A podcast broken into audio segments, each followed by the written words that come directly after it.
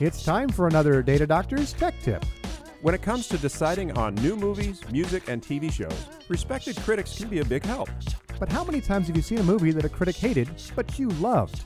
Unless you have the exact same tastes as your favorite critic, you really need to see what a group of them are saying to get a decent consensus. Some sites offer ratings from various critics, but if you really want to get the wisdom of the crowds, check out Metacritic. Metacritic distills the opinions of the most respected critics online and in print into a single number that they call a metascore. Their proprietary algorithm uses weighted averages of the published critics, so you don't have to go clicking around to dozens of sites to see what the world is saying.